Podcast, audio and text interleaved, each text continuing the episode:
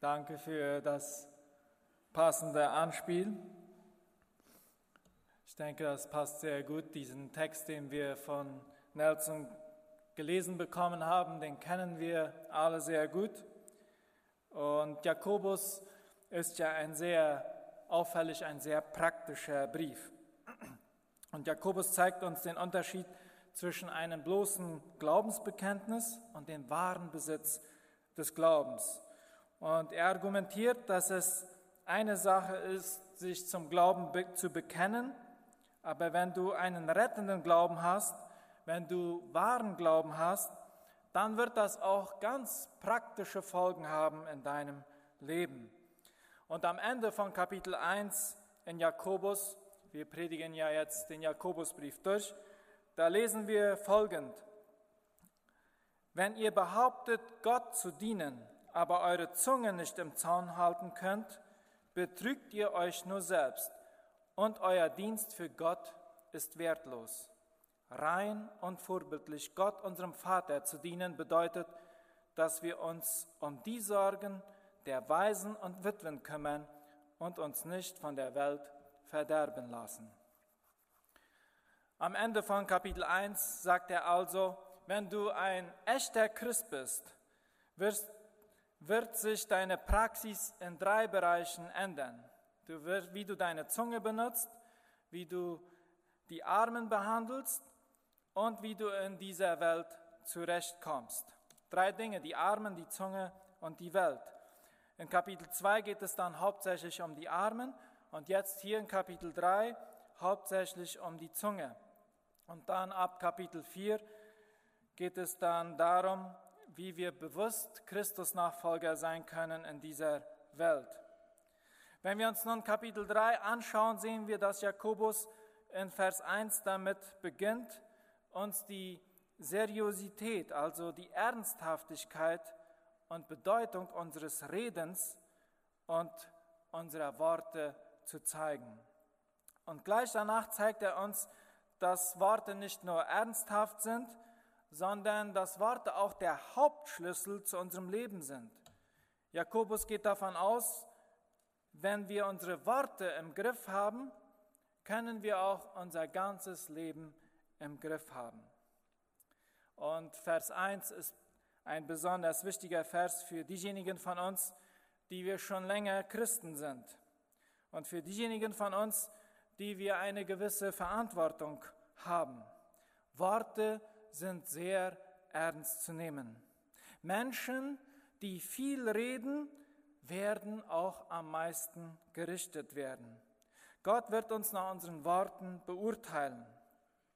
In Römer 8, Vers 1 heißt es, wer nun mit Jesus Christus verbunden ist, wird von Gott nicht mehr verurteilt wir sündigen und wenn wir auf unsere Sünden gerichtet werden würden, dann würden wir dahin sein.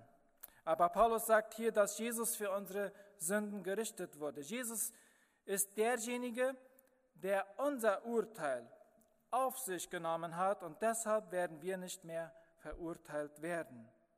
Und doch werden wir immer wieder in Gottes Wort darauf hingewiesen, dass wir bewertet werden, was wir mit dem tun, was uns anvertraut wurde als Kinder Gottes, als, als Haushalter Gottes. Vielleicht können wir das etwas besser verstehen, wenn wir an unsere eigenen Kinder denken. Der Platz meiner Kinder in unserem Haus steht nie in Frage. Ich entscheide nie, ob ich meine Töchter äh, morgen noch lieben werde oder nicht, ob sie in meinem Haus bleiben können oder nicht. Darüber denke ich niemals nach. Trotzdem bewerte ich aber, was sie tun und vor allem, was sie mit dem tun, was sie haben. Eines der Dinge, die meiner ältesten Tochter, die etwa fünf Jahre älter ist als unsere jüngste, immer wieder ärgert, ist, wenn, ich, wenn sie miteinander streiten meine älteste Tochter dann zur Seite nehme und ich etwa so zu ihr sage, du bist Schuldiger. Wieso? Die hat angefangen. Ich sage, du bist 13, sie ist 8. Du hast bereits mehr Erkenntnis. Du hast mehr Erfahrung. Du hast mehr Reife. Du hattest bereits fünf Jahre mehr Unterweisung deiner Eltern. Du solltest besser wissen. Meine Liebe zu dir steht nicht in Frage, aber ich beurteile dich für das, was du mit dem tust, was wir dir gegeben haben, was du hast. Und das ist es, was Jakobus uns hier sagen will. Wir Christen werden nicht für unsere Sünden gerichtet werden. Wir werden aber bewertet und zur Rechenschaft gezogen werden für das, was wir mit dem tun, was Gott uns gegeben und anvertraut hat. Und Jakobus wendet hier ein Prinzip aus Lukas 12, 48 an die Lehrer an. Lehrer werden härter beurteilt werden, weil sie mehr Gaben haben und vor allem auch mehr Wissen. Je mehr du weißt, je mehr du hast, desto mehr zieht Gott dich zur Verantwortung. Und das Prinzip ist eigentlich klar. Gehörst du zur Philadelphia Ost MBG? Dann hattest du die Möglichkeit, jahrelang von guten Predigten zu profitieren und im Glauben zu wachsen. Hattest du liebevolle Eltern, ein Zuhause, eine gute Erziehung, eine gute Ausbildung, einen guten Beruf? Gott wird uns mehr zur Rechenschaft ziehen als jemanden, der diese Dinge nicht hatte. Für uns Christen gilt, je gesegneter ich bin, desto demütiger sollte ich sein. Oder wem viel anvertraut wurde, von dem wird umso mehr verlangt, heißt es auch in Lukas 12. Jakobus geht es aber nicht nur darum, uns daran zu erinnern, dass wir als Christen beurteilt werden oder einst zur Rechenschaft gezogen werden. Auch geht es ihm nicht nur darum, uns zu warnen, dass wir langsam und vorsichtiger sein sollten, uns ins Rampenlicht zu stellen und Lehrer oder Leiter zu werden und so weiter. Auch geht es ihm nicht nur darum, dass diejenigen von uns, die mehr gesegnet sind, demütiger sein sollten. Jakobus Hauptidee hier in diesen ersten Versen ist, dass Worte bedeutend sind, dass Worte ausschlaggebend sind, dass Worte ernst zu nehmen sind. Warum? Worte haben eine unglaubliche Macht, sowohl über den Hörer wie auch über diejenigen, der sie aussagt. Und das Buch der Sprüche ist ja eigentlich voll von diesem Zeug. In Sprüche 12, Vers 18 heißt es, die Worte eines gedankenlosen Schwätzers verletzen wie Messerstiche. Worte haben eine enorme Kraft, um zu durchdringen und andere zu verletzen.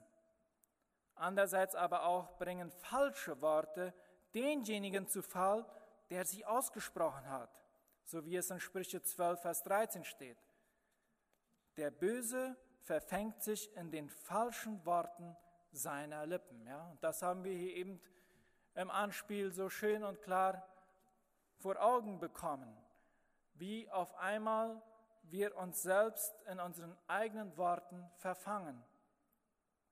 Auffallenderweise macht Jakobus hier aber nicht so sehr eine Aufteilung zwischen guten und schlechten Worten im Sinne von wahren und falschen Worten, sondern er unterscheidet zwischen Worte des Segens und des Fluchs. Oder wir könnten das auch anders sagen, Worte haben Leben, Worte geben entweder Leben oder sie nehmen Leben weg. So einfach. Nicht nur von dem, der sie hört, sondern sogar von demjenigen, der sie ausspricht. Wenn wir jemanden verfluchen, etwas Schlechtes sagen, dann bedeutet es, dass man dieser Person nicht nur Böses wünscht, sondern dass man ihr auch irgendwie Böses mitgibt. Entweder geht es bei unseren Worten darum, Menschen zu verletzen, und es gibt da die allermöglichsten und subtilsten Arten und Wege, das zu tun. Ich glaube, wir kennen uns damit ganz gut aus. Oder es geht bei unseren Worten darum, Menschen aufzubauen, Leben zu spenden. Unsere Worte wünschen nicht nur Gutes, sondern sie vermitteln auch Gutes. Sie wünschen nicht nur Böses, sondern sie vermitteln auch Böses. Denn Worte haben eine Kraft in sich. Ich bin mir ganz sicher, dass einige von euch sich an Worte erinnern, die vielleicht jemand als Kind zu euch gesagt hat. Und ihr habt sie bis heute nicht vergessen. Sie haben dich dein ganzes Leben lang verfolgt. Dinge, die Menschen über deinen Körper gesagt haben oder Dinge, die Menschen über deinen Charakter gesagt haben. Dinge, die deine Eltern oder vielleicht auch deine Freunde zu dir gesagt haben. Und du kannst diese Worte einfach nicht vergessen. Sie haben Leben in sich. Du kannst sie nicht loswerden. Unser lieber Bruder Jakobus hatte damals leider noch nicht WhatsApp. Aber ich denke, dass er die sozialen Medien mit einbezogen hätte in diesem Brief, wenn es WhatsApp damals gegeben hätte. Die Worte, die wir uns gegenseitig zuschicken, sei es privat oder in einer Gruppe, die Botschaft unserer Statusse, die wir in die ganze, die wir der ganzen Welt zurufen, sind in diesen Worten des Jakobus auch gemeint. Auffallend ist, dass unsere Verständigung über Medien, sei es über das Handy oder den Computer, ganz anders ist, wie wenn wir uns von Angesicht zu Angesicht begegnen. Wenn ich ein Gespräch mit einer Person habe, die vor mir steht, sagen wir, ich nenne sie oder ich, ich spreche es aus, du Schinder, dann äußert mein Gegenüber eine körperliche Reaktion auf das, was ich gerade zu ihr gesagt habe. Was ich ihr sage, wirkt sich tatsächlich auf ihren Körper aus. Der Herzschlag steigt,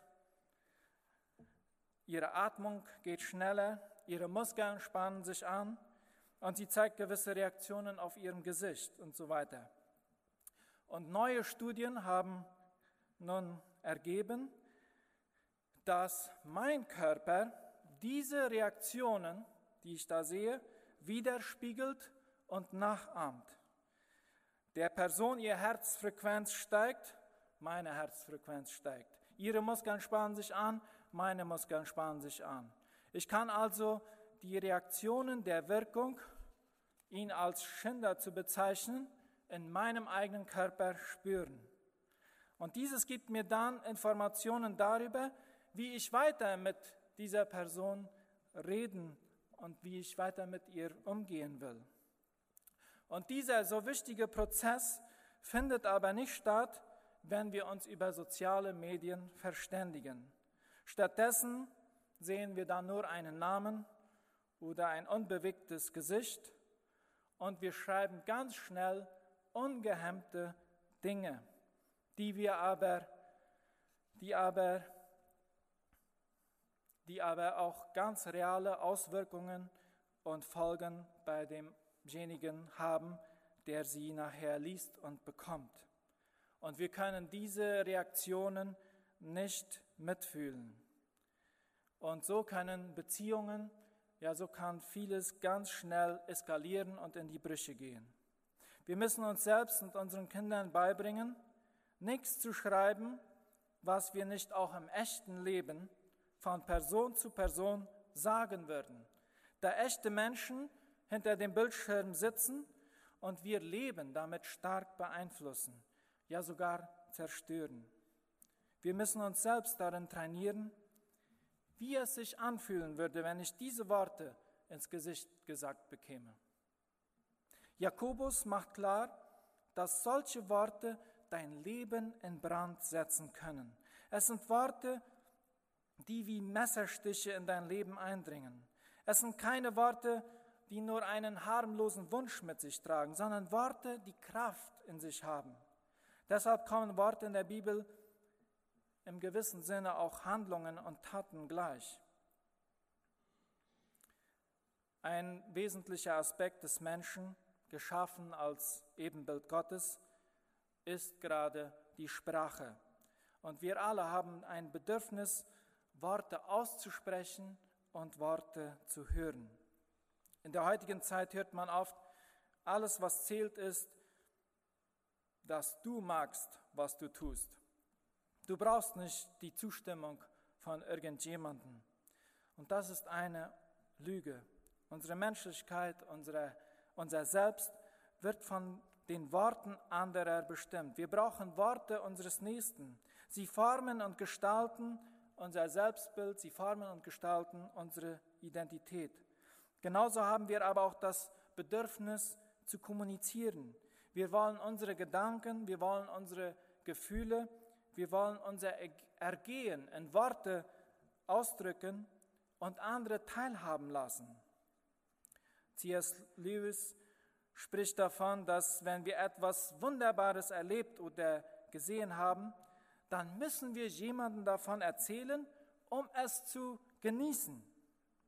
Ähnlich wie Jesus es in Matthäus 12, Vers 34 sagt, wovon das Herz erfüllt ist, das spricht der Mund aus. Ja?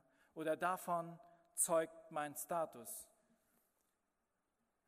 Der Grund, warum Worte eine lebendige Kraft in uns haben, der Grund, warum Worte mehr als nur Worte sind, der Grund, warum Worte im gewissen Sinne Nahrung sind, das heißt, wenn es gute Worte sind, nähren sie uns und wenn es schlechte Worte sind, vergiften sie uns, ist, dass wir nach dem Ebenbild Gottes geschaffen worden sind. Und Gott spricht. Er ist ein sprechender Gott. Er ist das Wort und er spricht durch sein Wort. Jakobus will uns klar machen, dass unsere Worte eine unglaubliche große Macht haben. Mit deinen Worten kannst du die Identität deines Nächsten zerstören, aber genauso kannst du mit deinen Worten heilen und stärken. Und jegliche Studie über das Verhalten von Kindern bestätigt immer wieder, wie Kinder Worte aufsaugen, wie ein durstiger Schwamm. Sie brauchen besonders diese liebenden Worte ihrer Eltern, Worte wie, das hast du gut gemacht, oder Worte wie, du bist mein geliebtes Kind, an dem ich wohlgefallen habe. Worte haben nicht nur Macht über den Hörer, sondern genauso auch über den Sprecher. In Vers 6 heißt es, auch die Zunge ist ein Feuer. Unser ganzes Wesen wird von ihr vergiftet. Worte haben diese Macht über uns. Um beim Beispiel der Kinder zu bleiben, ein Kind braucht nicht nur Worte hören, die den Verlauf seines Lebens prägen, die eigenen Worte haben und können dieselbe Wirkung haben. Ein Kind kann zum Beispiel sagen, ihr habt mich nicht lieb. Wenn ihr mich lieben würdet, dann, dann folgen die Sachen. Worte, die wir sagen, haben Macht über uns, haben eine Wirkung. Gedanken und Gefühle werden dadurch zu einer Realität in unserem Leben. Es heißt in Vers 8, dass die Zunge ein tödliches Gift auf uns wirken kann, wie ein tödliches Gift auf uns wirken kann. Unsere Worte können wie giftige Chemikalien wirken und über Jahre hinweg den Boden unserer Seele verseuchen. Und Timothy Keller spricht davon, dass unsere Zunge der Schlüssel ist, um unser Ich, unser Sein zu verändern.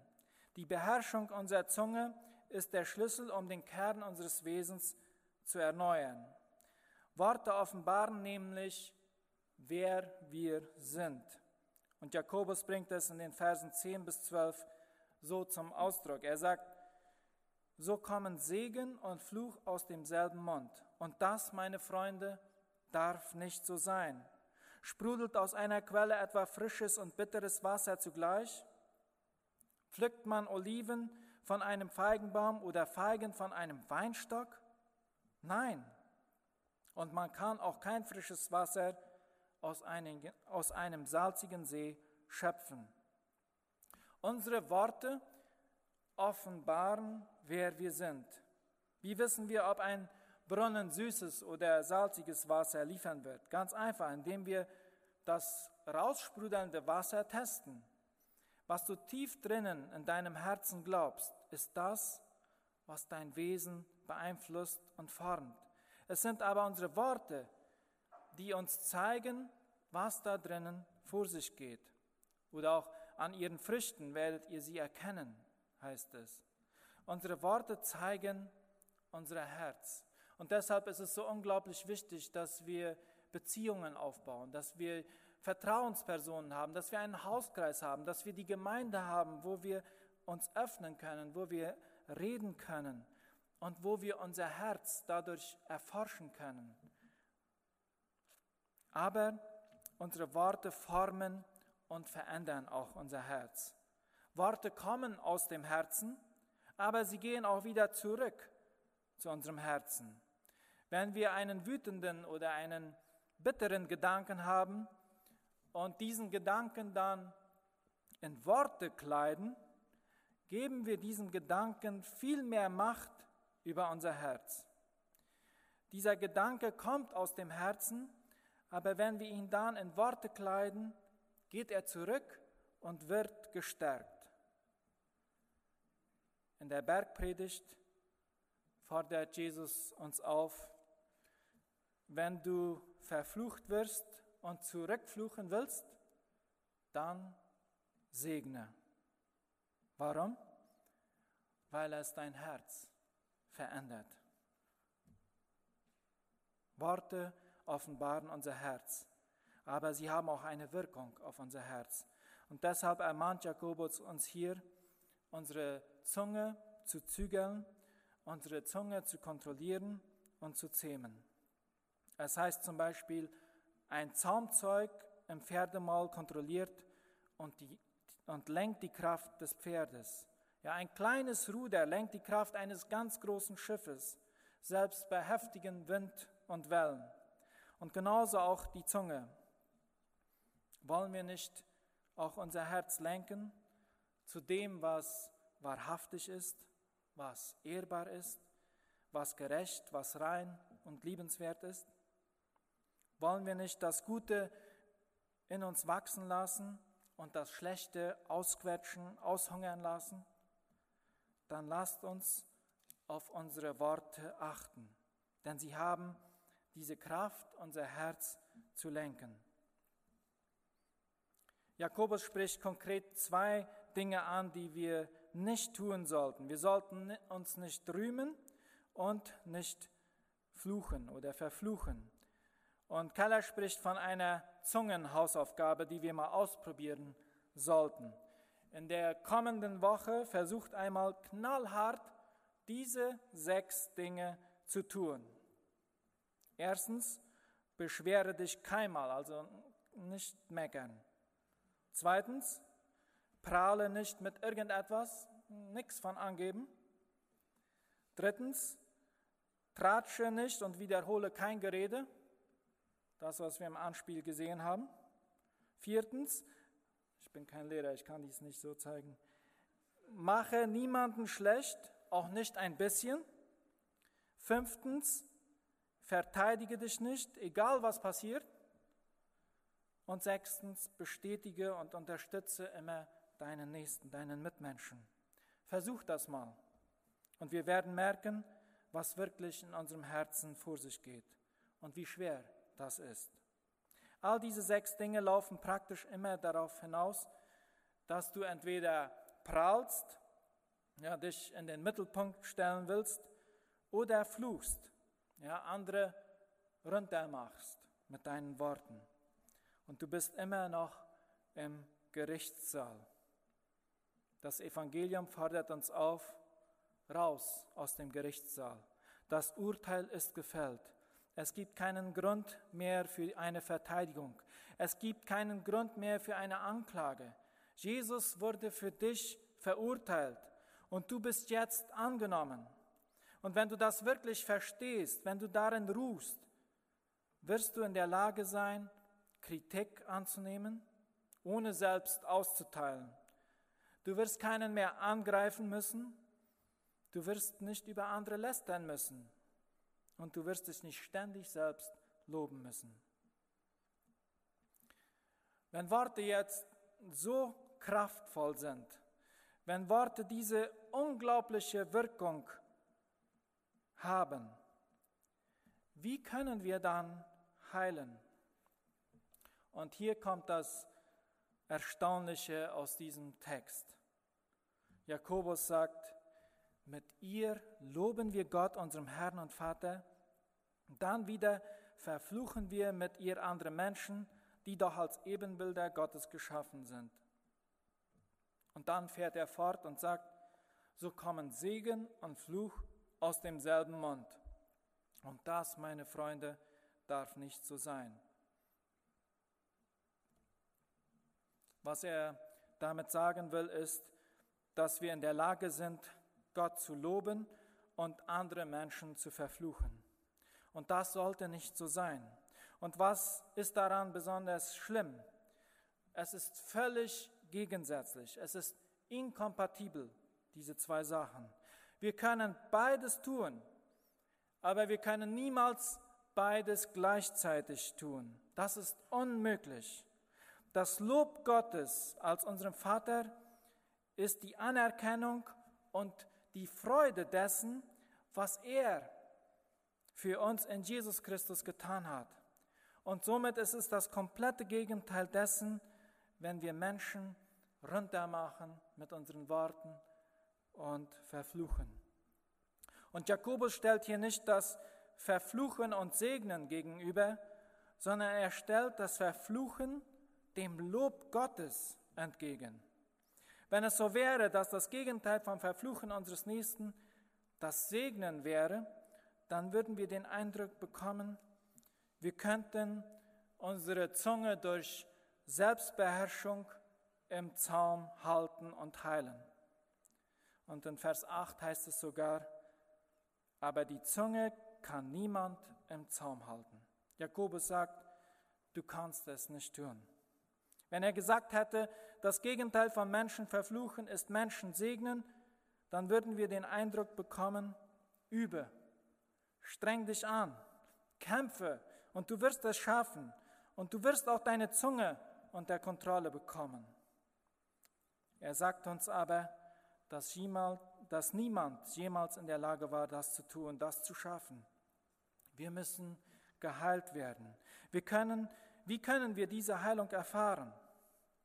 Nur durch die Anbetung Gottes, das Lob unseres Vaters. Ja, wir erinnern uns alle an den triumphalen Einzug Jesu am Palmsonntag und das ganze Volk steht beisammen und sie loben ihn. Und dann kommen die religiösen Führer und sagen, hör auf. Weißt du, was die über dich sagen? Das ist Gotteslästerung. Und was sagt Jesus dazu? Ich sage euch, wenn sie schweigen, werden die Steine schreien.